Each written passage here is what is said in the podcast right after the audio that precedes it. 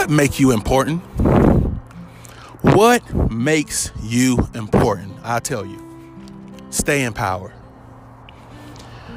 Stay in power makes you important. When you have a power to keep participating in life, that makes you you very important. You are a very important person if you have made it past 20, 30, 40, 50, 60, 70, 80. You are a very important person that if everybody knew your story, you know what I'm saying?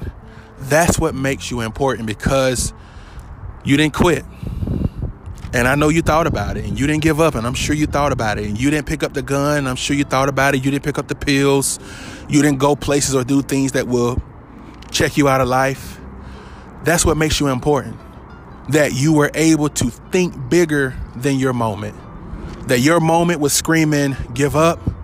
Your moment was screaming, tap out. Your moment was your moment was screaming, hey, give out, man, give up. You might as well go on and hang it up. I mean, after this, how can you ever recover? Nobody ever wants you again, man. Look what you have been through. Oh, surely your new man or new girl will see what you going through. Oh, tap out. Everything around you was screaming to tap out. But you didn't. And you are important for that. You are important for that. You're you're even the more important because you realize that it was bigger than you. You realize that you being here wasn't about you. It wasn't about what you've been through. That it, that it wasn't about you know the things that you had to endure and and man, had you just did it this way and went through this way, maybe it would have had a different outcome.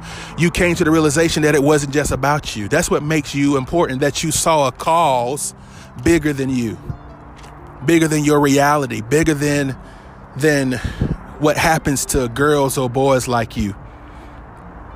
What makes you important is, like I said, your staying power, your willingness to participate with life. Life is a bitch. She a big bitch. Excuse my language. She is. She is a big, low down, raggedy, musty, clinical needing deodorant under her arms bitch. You hear me? But you stayed. You stayed. you stayed.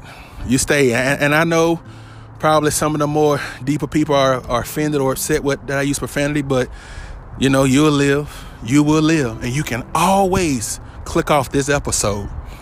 But for those who's trying to get some hope, those who trying to get some help, and see, there's the prime example. Now, I might have just said something that you might have felt was a little offensive or you didn't find funny, but I'm sure somebody can agree that your strength and your courage would come from some of the most unorthodox methods.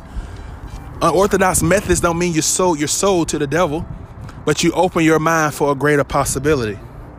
That's what makes you even important. Keeping your mind open, even if it's an even if it's an unorthodox route as long as the route don't lead you to disregarding your morals, or if it don't lead you to blowing your family head off or blowing your head off, then don't trip. You gotta have a expert adjustment for yourself. That's the only way you can remain important. You have to be an expert adjuster. You have to be an expert adjuster. That means be willing to be resilient in everything. Learn to adjust to everything. Adjusting does not mean that you are agreeing. Doesn't mean that you are going along with the program. It's meaning that, or rather, it means that you're important enough, that you see yourself enough, that you being there is important. You being somebody mom is important. You being somebody dad is important. So adjust yourself accordingly whether it be a BMI level is too high, well, adjust yourself accordingly to lower that level. Whether it be you're not making enough money for your family, well, go out there and get yourself a trade or two or whatever it is you have to do. But whatever it do, you got to become an expert adjuster. So many people lose their homes and marriages and check out of life because life throws you a curveball that you weren't willing to adjust to. You called it the devil. You called it evil. It wasn't the devil, it wasn't evil. It was your failure to adjust. There are businesses today that are losing because you won't adjust. And you still writing down orders where this restaurant over here is putting in orders on an iPad. I can't stand that when I go to a restaurant and you can just see the lack of innovation. They rain down everything. They rain down your card number. They rain down this. They rain down that. Oh God, it just rubs me the wrong way. I'm like, where is the innovation? I love when I go to a grocery store and you can just scan your phone and, and you know you pay for your item. When you go to Starbucks, you can just scan a little app and you pay for your item.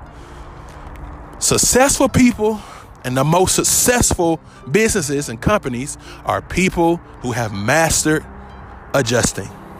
So if you want to be re- important, if you want to know what makes you important, become a master adjuster. Learn how to adjust to everything around you. That's not saying that you agree. That's not saying that you're forward and you, and hey, I'm going along with the flow. No. You're participating in life. You're giving yourself an opportunity for a better tomorrow.